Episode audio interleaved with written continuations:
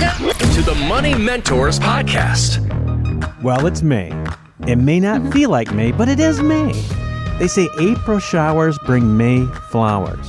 Now we're seeing May showers. I don't know what that's going to bring. Right. It's Bring- not bringing heat. Let's Bring put it that way. June sunshine. That's Yes. what I'm holding on to. I'm ready. I'm ready. I'm holding the weather accountable. Yeah. You know, again, markets are up and down, weather's up and down. What can we count on anymore? Hmm. what That's can we count on? Price Gary, is going up. No, I'm just Yeah. kidding. but really, some of that seems that way. But yeah, I mean, that's why, you know, we're here and hopefully helping you cover some of these, you know, tough questions and financial things and mm-hmm. tips and tricks. That's what we do every week here on Money Mentors. So remember, if you have a question too about where we're headed from here, or more importantly, how is your financial plan holding up despite some of the showers that we've seen lately on Wall Street and with higher inflation too, reach out online anytime with your questions at mattsonfinancial.com. And we've certainly seen quite a few financial storms lately. The NASDAQ ended April with its worst month since October of 2008. The S&P 500 dropped to its worst month since March of 2020. And yet, here's the interesting thing, Gary and Laurel. I'm seeing more and more people taking off the mask now, putting the pandemic behind them, traveling more, and maybe feeling more normal than they have in the last two years. So, uh, as you look at this, are you optimistic or pessimistic about where we're headed for the rest of 2022? Well, for us, we're always going to be the glass half full kind of people. Optimistic. And I get it can be hard because of everything you just talked about, all those negating things and all the red that we're seeing. But I truly feel like if we're looking at this at your plan or your specific, you know, level of things, like you mentioned, people are traveling more and getting rid of the masks. And there's so much light at the end of the tunnel still that we're seeing. And that comes back to having a proper plan in place, you know, to accomplish those goals that you have, because then you've already set that money aside to travel. And when it comes to the time frame looking back to 2008 or 2000 or 2011 or even 2018 or 2020, these are all the heavy troughs that we've had over the last years of my career. I mean, 32 years doing this. Hmm. And every time it's happened, we've done one thing for our clients, and that is adjusted the portfolios, went in and bought when it's low, and when it comes back up, not only is Gary happy, but more importantly, our clients are stunned with the kind of returns we're getting and taking advantage of the market. Now, you might say, well, gee, Gary, how are you doing that? You know, you and your team, is this something really, really special? Yes, it's the old adage of investing buy low and sell high. Yeah. Oh, gee, th- that's has never been done, right? No, that's what you're supposed to do.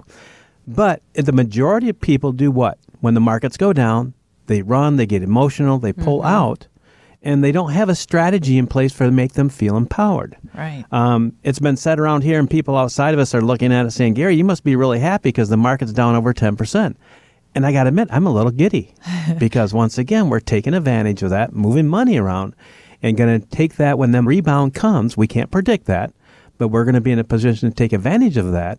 And by having clients' money for their income in a portfolio that they can have that income over time without market pressure on it, they've got time to wait. They've got time to have be patient. And that's what these volatile markets are all about is being patient. Real life lessons about your retirement. You're listening to the Money Mentors Podcast. Well, coming soon, a new option for Fidelity retirement savers. The company says it'll start offering investors the option to put Bitcoin in their 401ks by the middle of this year. Sam Bankman Fried with crypto exchange FTX tells CNBC this could make crypto more mainstream. you know, not expecting billions of dollars flowing in on, on day one or anything. But what it does is it, it opens up another option for employers and, and ultimately for employees to be able to invest in what they want to invest in. And I think that ultimately it's going to become pretty big. But even the Labor Department here has expressed concerns about adding crypto to 401ks because of all the volatility associated with it and speculation, of course. But uh, what do you think, Gary and Laurel? Is this good to have more options or could it be super risky for certain retirement savers? I feel like both. I think it is great to have more options because you should be in control of that. Mm-hmm. But at the same time, it could definitely be super risky for retirement savers.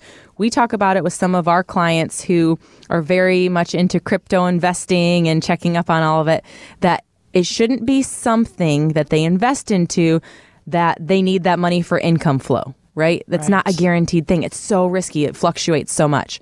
Rather, it could be in the space for lifestyle. So we talk about those two equations the critical income need side and the lifestyle side.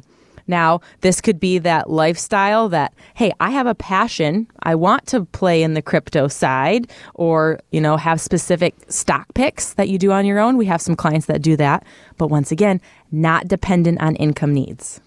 And really, when you're looking at cryptocurrency or, or what we call very vertical investments, one company, if you would, you want to exercise extreme care. Mm-hmm. Okay. Extreme care. That means that you really have got to look at it from the standpoint that's saying, this is the wild, wild west. If I lost this money completely, am I going to be able to sustain my goals of going into it? Because it is so volatile. We've seen it, you know, go up, you know, thousands of percent, 3,000%, and of course drop 80%. So you got to watch those percentages, know what's going on, be able to do what you want to do, and when it comes to cryptocurrency, it's one of those things that I tell people if you're going to get into it, make sure it's money that you can afford to lose. Mm-hmm.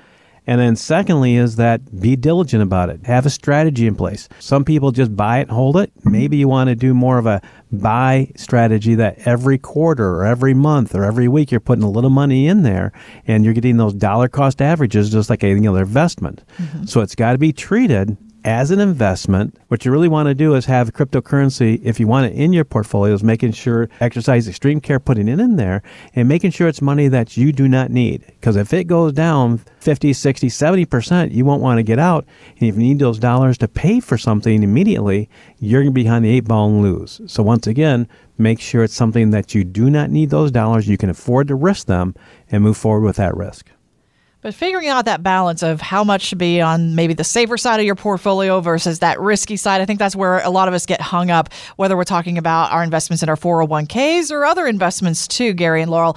And uh, that's why we encourage our listeners if you want to really figure out where your comfort level is when it comes to risk, we have a really helpful online tool at mattsonfinancial.com. You can click on Get My Score Now. Uh, Laurel, how does that help you as the advisor help people determine what their risk level is going to be like with their overall portfolio. Yeah, so it's really short survey or questionnaire, and you go through those 11 questions, and it's going to give you a number, and that helps us know where is your comfort zone when it comes to the stock markets. And we look at that for your overall portfolio because we want to make sure that is in line with your comfort.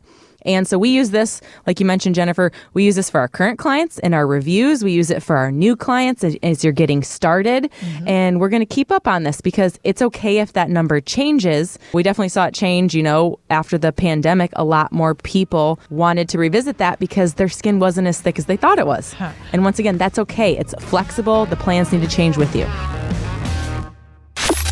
Want weekly lessons from your money mentors? Yes. Hit the subscribe button now and listen every weekend on Wood Radio.